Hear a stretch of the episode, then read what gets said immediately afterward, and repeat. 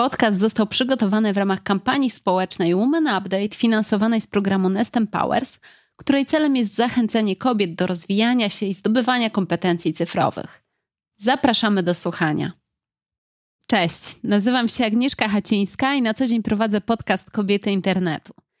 W ramach kampanii Women Update realizuję cykl rozmów, które mam nadzieję zainspirują Was do wejścia w świat nowych technologii. Inicjatorem kampanii jest firma szkoleniowa Future Colors. W tym odcinku rozmawiam z Joanną Kuchtą, kierownikiem działu koordynacji inwestycji w Orange Polska. Z tego wywiadu dowiecie się, jak na różnych etapach swojej kariery zadbać o własny rozwój i zaplanować swoją ścieżkę zawodową. Zwłaszcza jeśli, tak jak Joasia, myślicie o zarządzaniu projektami z obszaru nowych technologii, a będąc na starcie nie macie wykształcenia technicznego i wystarczającego doświadczenia w tym obszarze.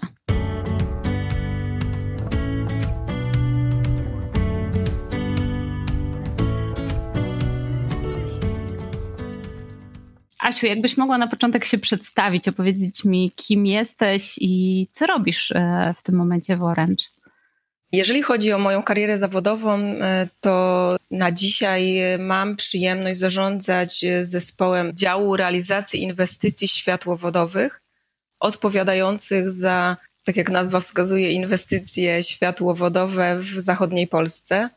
Odpowiadamy za inwestycje w trzech województwach to jest lubuskie, dolnośląskie, wielkopolskie. Natomiast moja kariera rozpoczęła się 17 lat temu. Od dwóch lat jestem w tym obszarze. Uważam to za duży sukces.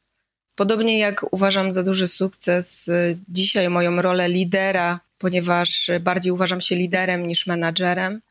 I staram się być takim y, liderem, jakiego sama chciałabym mieć, co pozwala mi być sobą i myślę, że tworzymy fajny zespół i bardziej jest on oparty na współpracy i empatii niż na typowym, standardowym zarządzaniu. A jesteś liderem zespołu, który odpowiada za? Za nadzór y, inwestycji światłowodowych, co oznacza, że naszym głównym zadaniem jest monitoring wskaźników y, jakościowych, ilościowych i wartościowych, bo również y, budżetowych, realizowanych inwestycji światłowodowych.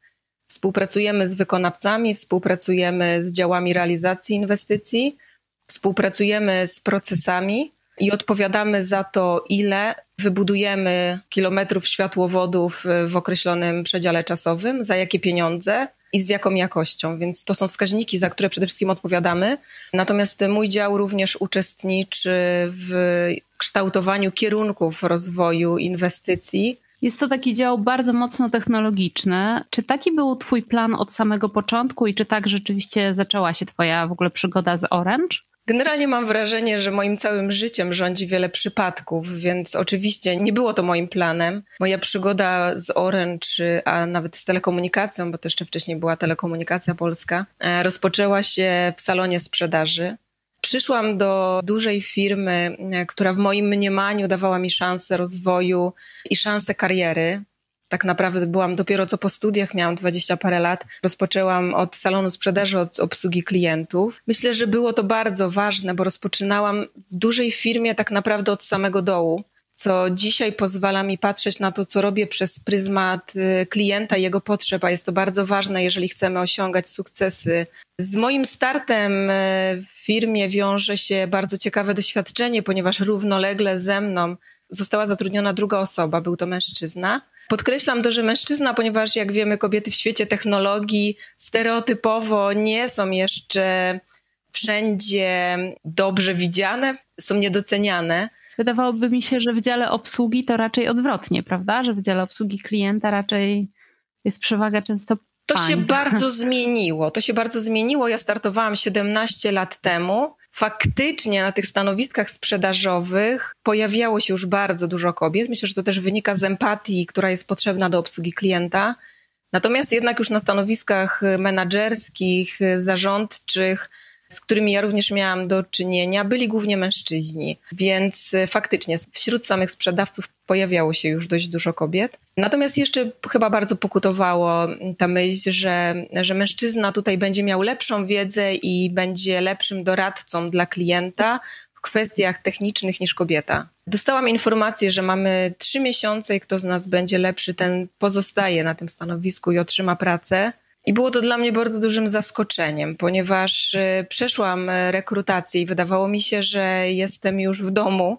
Natomiast stanęłam przed y, sytuacją zupełnie nietypową i zupełnie zaskakującą i musiałam znaleźć na nią rozwiązanie. Jedyne, co mi przyszło do głowy, to to, że po prostu zacznę obsługiwać klientów tak, jakbym chciała być sama obsłużona, ponieważ wielu z nas, często trafiając do jakiejkolwiek firmy zajmującej się obsługą klientów, niestety trafia na obsługę, która nie jest dla nas życzliwa, która nie odpowiada naszym oczekiwaniom. Gdy tak Cię słucham, to mam wrażenie jednak, że dość daleko jest od działu sprzedaży do tego, czym się obecnie y, zajmujesz. Jak wyglądał u Ciebie ten przeskok od sprzedaży do tak zaawansowanych kwestii technologicznych i zarządzania całym zespołem? Zdecydowanie jest to bardzo daleko i bardzo długa droga. Po doświadczeniach w salonie sprzedaży miałam okazję zarządzać bardzo dużą siecią salonów sprzedaży i to nie salonów własnych, tylko salonów zewnętrznych. I tak naprawdę oprócz zmiany stanowiska zmieniałam również miasta. Więc generalnie ta zmiana bardzo mocno mi towarzyszyła w szerokim zakresie, ponieważ rozpoczynałam pracę w Zielonej Górze. Kierownikiem e, sieci salonów zostałam we Wrocławiu. Notabene dzisiaj mieszkam w Wałbrzychu i rodzinę mam w Wałbrzychu. Oprócz obsługi tej sieci sprzedaży, bo ja byłam regionalnym kierownikiem sprzedaży na województwo dolnośląskie i wielkopolskie, obsługiwałam również sprzedawców i to był taki czas, że przyszedł moment, że chciałam założyć rodzinę. Przyszła we mnie taka myśl, że chciałabym urodzić dziecko. Korzenie. Tak. I co było nietypowe, sama zdecydowałam. Dzisiaj myślę, że to było bardzo odważne generalnie, ale dzisiaj tego nie żałuję. Sama zdecydowałam, że zrezygnuję ze stanowiska kierownika, które bardzo mocno obciążało mnie czasowo po to, żeby na spokojnie faktycznie przejść tą ciążę, urodzić dziecko, zająć się wychowaniem, natomiast absolutnie nie rezygnując zupełnie z myśli o karierze zawodowej, która cały czas gdzieś wokół mnie krążyła. Myślę, że tu też bardzo ważne było wsparcie mojego męża i tego, że on również y, w tym czasie realizował się zawodowo, więc podzieliliśmy swój czas na te obowiązki zawodowe i rodzinne. No i oczywiście, jak już to wszystko się wydarzyło, zaczęła za mną chodzić myśl, że kurczę, chciałabym wrócić i robić coś innego. I wtedy znalazła się taka możliwość, że trafiłam e, do działu takiego, który był pomiędzy sprzedażą a techniką. Mhm. Moje stanowisko, które wtedy objęłam, to był Service Investment Manager, czyli tak naprawdę miałam być e, tak z jednej strony buforem, a z drugiej strony łącznikiem e, potrzeb kierowanych przez sprzedaż w zakresie inwestycji, a możliwości realizacji inwestycji po stronie techniki.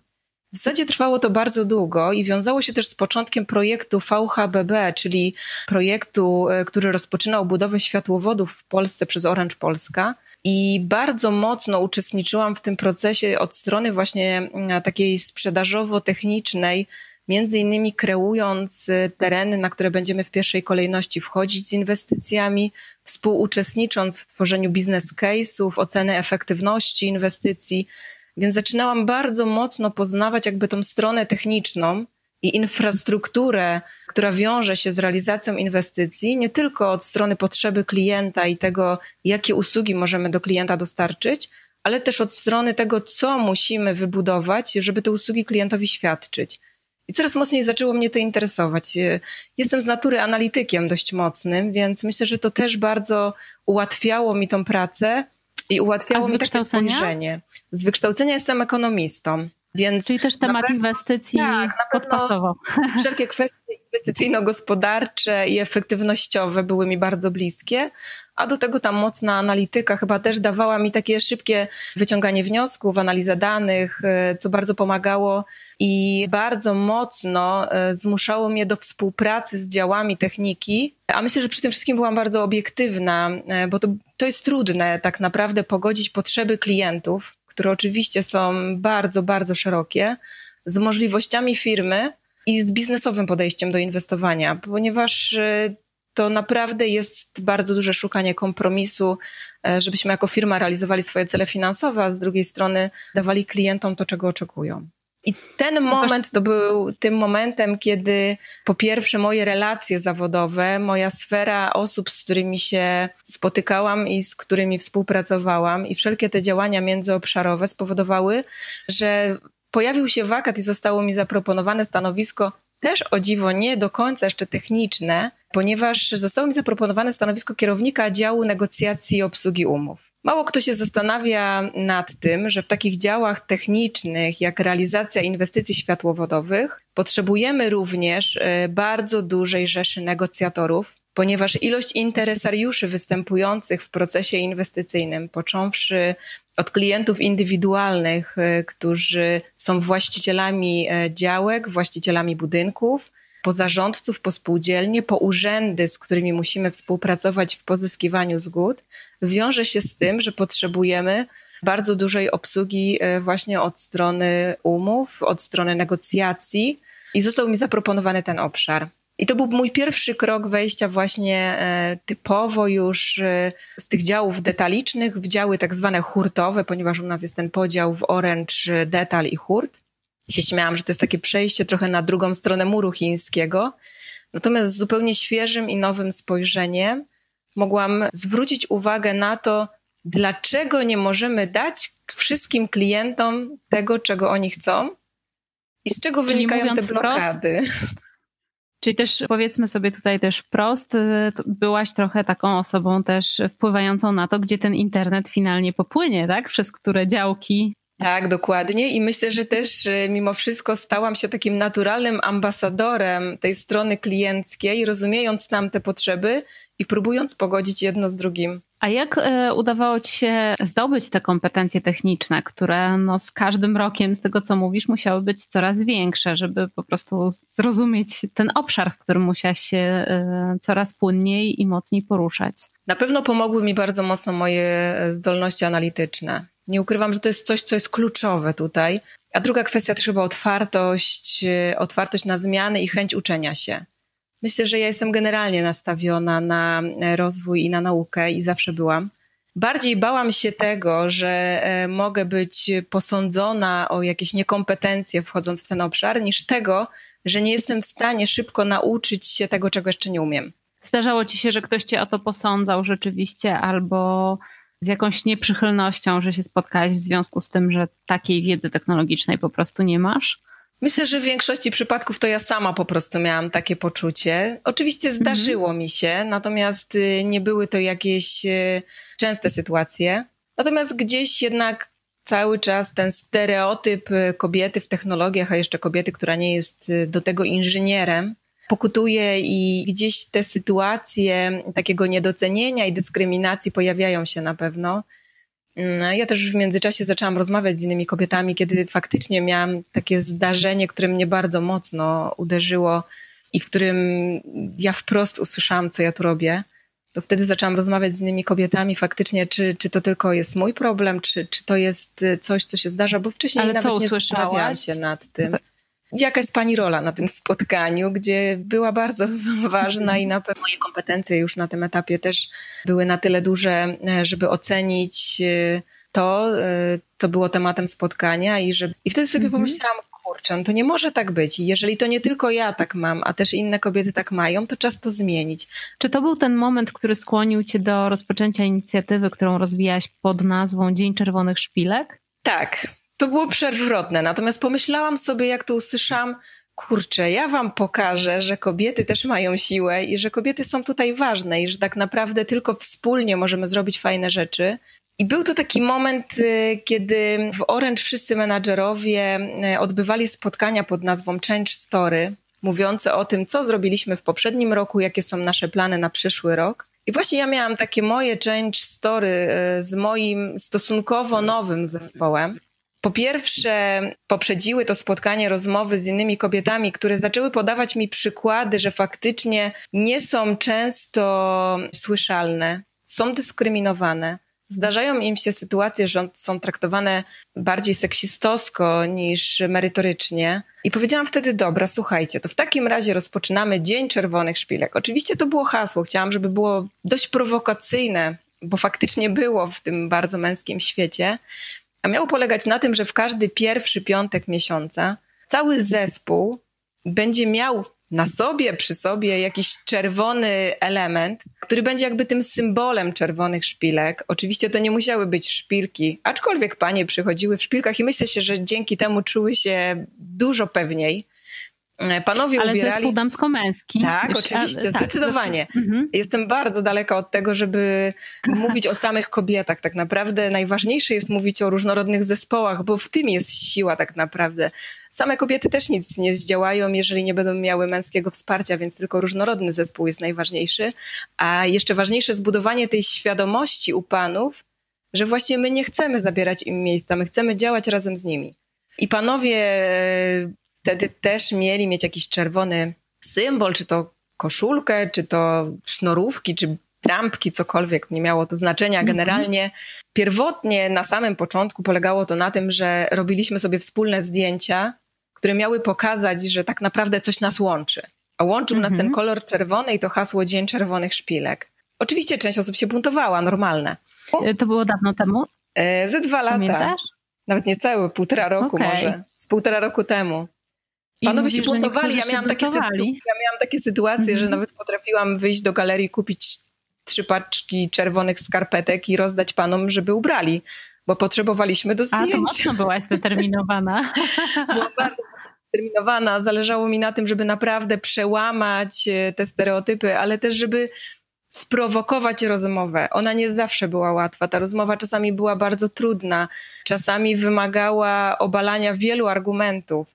Natomiast chodziło o to, żeby zacząć w ogóle rozmawiać, żeby nie mhm. zamiatać pod dywan czegoś, co nam się nie podoba i co powoduje, że nasze relacje nie są takie, jakie powinny być. Oczywiście o tyle była to fajna inicjatywa i śmieszna tak naprawdę, że te zdjęcia zaczęły krążyć po naszych wewnętrznych intranetach. Y, zachęciliśmy później do wspólnej zabawy również inne miasta, inne regiony. Więc na koniec faktycznie chyba w każdym większym mieście w Polsce, w każdy pierwszy piątek miesiąca zbierały się ekipy ubrane na czerwono z czymś czerwonym, Czerwone które robiły zdjęcia. My się wymienialiśmy, nawet panowie mieli czasami szpilki. Oczywiście tylko dla potrzeb zrobienia zdjęcia, ale fajne było też to, że inicjatywa zyskała aprobatę menadżerów wyższego szczebla, którzy również symbolicznie pokazywali się na zdjęciach i dawali sygnał do tego, że ta rozmowa jest bardzo ważna i że ten mhm. temat e, tak naprawdę może tylko i wyłącznie poprawić nasze relacje, jeżeli wspólnie siebie zrozumiemy. Oczywiście przyszedł moment, że stwierdziłam, że już samo robienie zdjęć e, tak naprawdę nie wnosi nic nowego, a uważam, że jeżeli e, coś się dzieje zbyt długo i już nie powoduje żadnych zmian, to po prostu trzeba to zmieniać. Czyli głównie zwróciłyście uwagę tak naprawdę na istnienie pewnego problemu i stereotypu, który był przez was widziany w momencie, kiedy pracowałyście, tak? W tak. zespole tak, zdecydowanie tak. męskim. Mhm. Zdecydowanie tak i też zdecydowanie była to na pewno prowokacja, bo było parę osób, y, nawet y, wśród kobiet, aczkolwiek nie bezpośrednio z moich zespołów współpracujących, którym nie podobało się to z uwagi na to, że uznały, że same czerwone szpilki właśnie same w sobie powodują, że kobieta jest y, traktowana przez pryzmat płci, a nie tak naprawdę przez mhm. pryzmat swoich kompetencji. Natomiast cały czas powtarzałam, że to był tylko i wyłącznie symbol, symbol, który miał właśnie sprowokować do dyskusji. Myślę, że Oprócz tego, że panuje stereotyp takiej niedostępności technologii i techniki dla kobiet, to niestety też często ten stereotyp jest bardzo mocno wzmacniany przez same kobiety, które chcąc się dostosować do tego środowiska, próbują zachowywać się jak mężczyźni, próbują e, chować mhm. gdzieś siebie za taką kotarą męskiego świata. I niestety bardzo często reagują negatywnie na inne kobiety zamiast być dla siebie wsparciem i faktycznie być w tym wszystkim sobą. Czy w ślad za Dniem Czerwonych Szpilek y, poszły jakieś kolejne działania, które realizowałaś na tym polu? Generalnie Dzień Czerwonych Szpilek został zamieniony w rozmowy przy kawie. Co ciekawe, odbyło się to jeszcze przed pandemią, a nasze rozmowy przy kawie w związku z tym, że jesteśmy dość rozproszonymi zespołami, odbywały się zdalnie.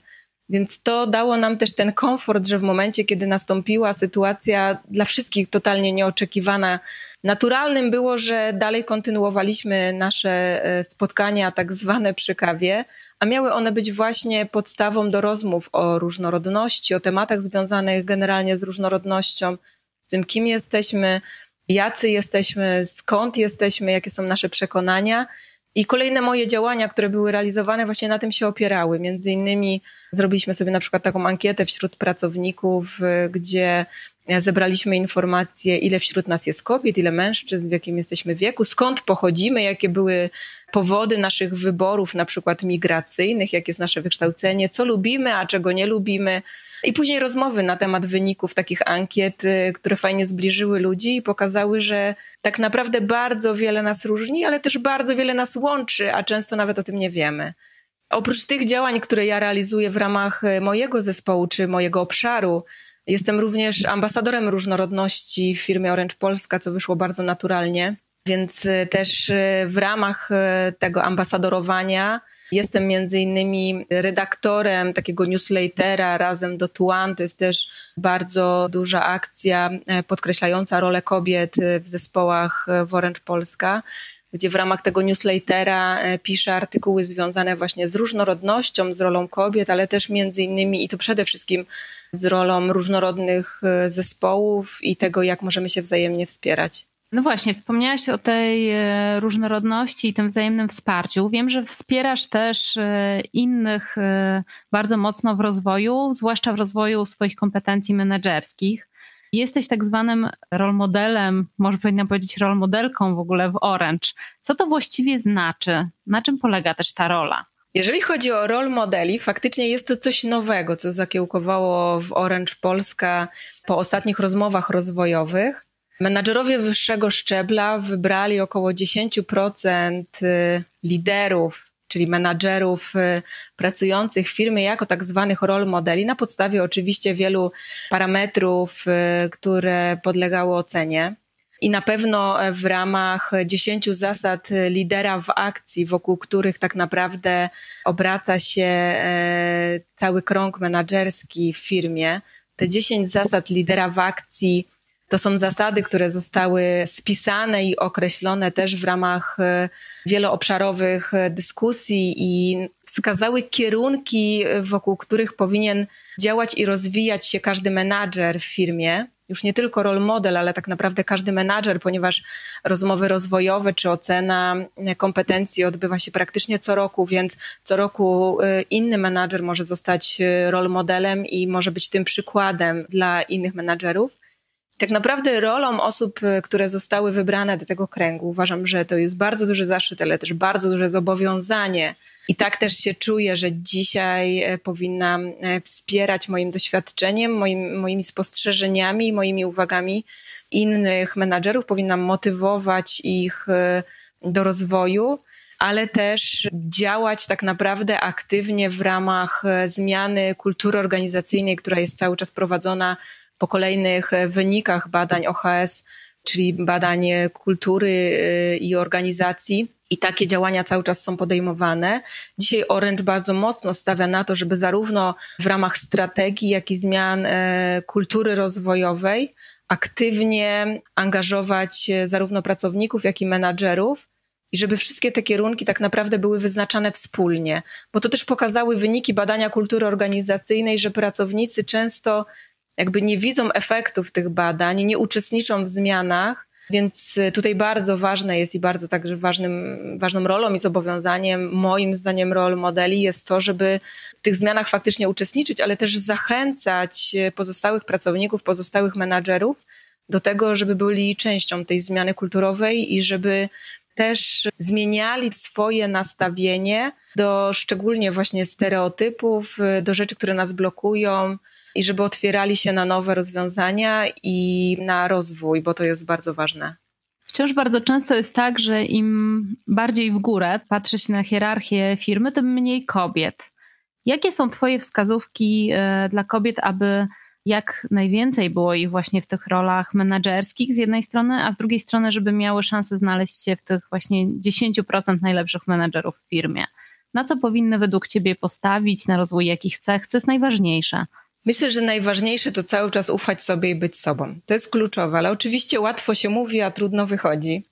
Bo ja to sobie też zawsze powtarzałam, natomiast niestety, ale brakowało mi pewności siebie na podejmowanie pewnych działań. Ale wydaje mi się, że bardzo ważnym też jest, bo gdzieś się nad tym też zastanawiałam, żeby nie próbować udowadniać wszystkim naokoło, tym, którzy w ciebie nie wierzą, że twoje kompetencje są wystarczające i twoje nastawienie jest wystarczające do tego, żeby robić coś więcej, tylko raczej skupiać się wokół tych osób, które cię wspierają i wierzyć w swoją intuicję i w swoje możliwości.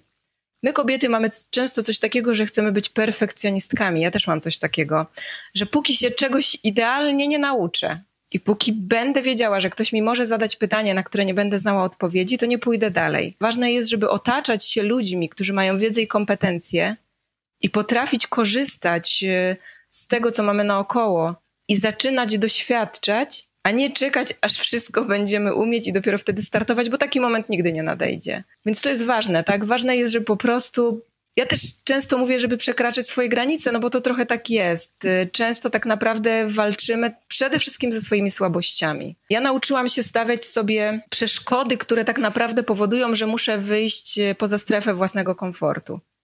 I wiem, że kosztuje mnie to bardzo dużo nerwów. Wiem, że zawsze się boję, wiem, że zawsze, zawsze czuję tą niepewność, że ktoś może coś podważyć albo zadać właśnie mi pytanie, na które nie będę znała odpowiedzi, ale pomimo to stawiam sobie te przeszkody, bo wiem też zawsze, że jak już je przekroczę, jak przekroczę te granice mojego własnego komfortu, czy psychicznego, czy nawet mentalnego, to i tak zawsze to ja wygrywam, bo zawsze mam czas na to, żeby w ramach doświadczeń, w ramach nauki zdobyć nowe kompetencje i stworzyć coś nowego i fajnego. A co, żeby zostać wśród tej grupie najlepszych? No bo to też mi się tak wydaje, że y, dosyć ciężko być w tak dużej firmie, w ogóle w tak dużych firmach, wśród tych 10%, y, wśród których ty się znalazłaś. Przede wszystkim warto uczyć się od najlepszych. Ja zawsze powtarzam sobie, zresztą to chyba jest normalne, że e, nigdy nie będzie tak, że będę umiała wszystko i że będę najlepsza, ale zawsze widzę wokół siebie ludzi, których ja uważam za lepszych ode mnie.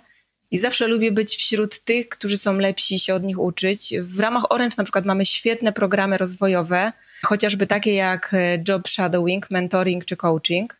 I o ile mentoring i coaching to są bardzo gdzieś tam znane metody i często stosowane w firmach, o tyle pewnie job shadowing mniej. A ja miałam okazję w styczniu tego roku właśnie w takim procesie uczestniczyć. Powiedzmy w tym miejscu sobie dla tych osób, które może nie słyszały tego terminu, nie wiedzą na czym on polega, y, jak to dokładnie wygląda. E, więc job shadowing polega na tym, że ja jako menadżer, jako pracownik, no ale generalnie bardziej dla menadżerów chyba jest przeznaczony ten program, mam możliwość spędzić czas trochę jako cień menadżera wyższego szczebla, który zabiera mnie na wszystkie spotkania, tak naprawdę realizuje swoje zadania w mojej obecności, ale też w pełnej komunikacji ze mną, odpowiadając na moje pytania, odpowiadając na moje jakieś wątpliwości, bądź dzieląc się ze mną wiedzą. Oczywiście przystępując do tego programu musiałam określić sobie jakiś cel, który mnie interesuje i który chciałabym że tak powiem, rozwijać najbardziej. I miałam okazję faktycznie w styczniu e, tego roku spotkać się z menadżerką, prześwietną, naprawdę prześwietną menadżerką e, ze strumienia e, transformacji B2B w firmie Orange, czyli z takich struktur biznesowych. Spędziłam z nią tydzień. Bałam się tego strasznie, ponieważ sobie pomyślałam, jak to może I wyglądać, jak ja komuś będę chodziła za plecami na wszystkie spotkania, przecież to normalnie jak jak jakiś Ale w komputer też tak zaglądałaś? Siedziałaś, wiesz, obok. Tak, dokładnie tak to wyglądało. Cały tydzień spędziłyśmy razem, na każde spotkanie chodziłyśmy razem, na każde jej spotkanie z e, jej pracownikami, z jej zespołem w każdym takim spotkaniu uczestniczyłyśmy razem. Tak naprawdę nie było tematów tabu. Oczywiście ja przystępując do tego programu też deklaruję, że to, co usłyszę i, i to, co się wydarzy, pozostaje między nami i jest y, objęte tajemnicą. Więc to było tyle fajne, że naprawdę nie było tak naprawdę tematów tabu i spotkań, w których nie mogłabym uczestniczyć. Do tego trafiłam też na świetną osobę, ponieważ e, nie traktowała mnie jako kuli u nogi, tylko jak e, równouprawnionego partnera, więc Super. wchodząc na każde spotkanie, ja byłam również przedstawiona, ja miałam możliwość wziąć udziału w dyskusji. Nie zawsze brałam, bo nie były to tematy, które były mi na tyle bliskie, żebym e, mogła tak naprawdę uczestniczyć w tej dyskusji. Natomiast dało mi to bardzo dużej pewności siebie, pozwoliło mi obserwować osobę, która jest na dużo wyższym stopniu kariery niż ja, na dużo wyższym stanowisku z dużo większą odpowiedzialnością. I tak naprawdę dało mi to też e, tą pewność, że kurczę, jeżeli ona może, to dlaczego ja nie mogę? I że przecież ona nie robi tak naprawdę nic innego niż mogłabym robić ja, gdybym była w tym obszarze i w tym zakresie odpowiedzialności miała wiedzę i kompetencje, a przecież to nabywamy poprzez doświadczenie. Myślę, że to obala też nasze wewnętrzne lęki bardzo mocno i pokazuje, że tam wyżej są ci sami ludzie i te same kobiety, i to daje naprawdę dodaje skrzydeł. Uczestniczyłam też później w peer mentoringu. U nas też y, ostatnio bardzo mocno aktywowany jest peer mentoring, czyli taka współpraca między dwoma menadżerami z zupełnie różnych jednostek i wymiana doświadczeń i wymiana spostrzeżeń, więc uczestniczyłam też w takim programie. W tej chwili uczestniczę też w programie mentoringu, czyli też wyznaczyłam sobie konkretną odpowiedzialność do rozwoju. E, chciałam między innymi rozwijać wystąpienia publiczne, więc wybrałam sobie menadżera, który jest w tym dobry i który ma bardzo duże doświadczenie i też uczestniczę w programie mentoringu. I myślę, że to są właśnie te programy, e, które dają nam szybko fajne doświadczenie, i takie szybkie przełamywanie własnych lęków. Więc uczenie się od lepszych y, i od bardziej doświadczonych myślę, że jest fajnym kierunkiem na to, żeby wzmacniać siebie i swoje kompetencje.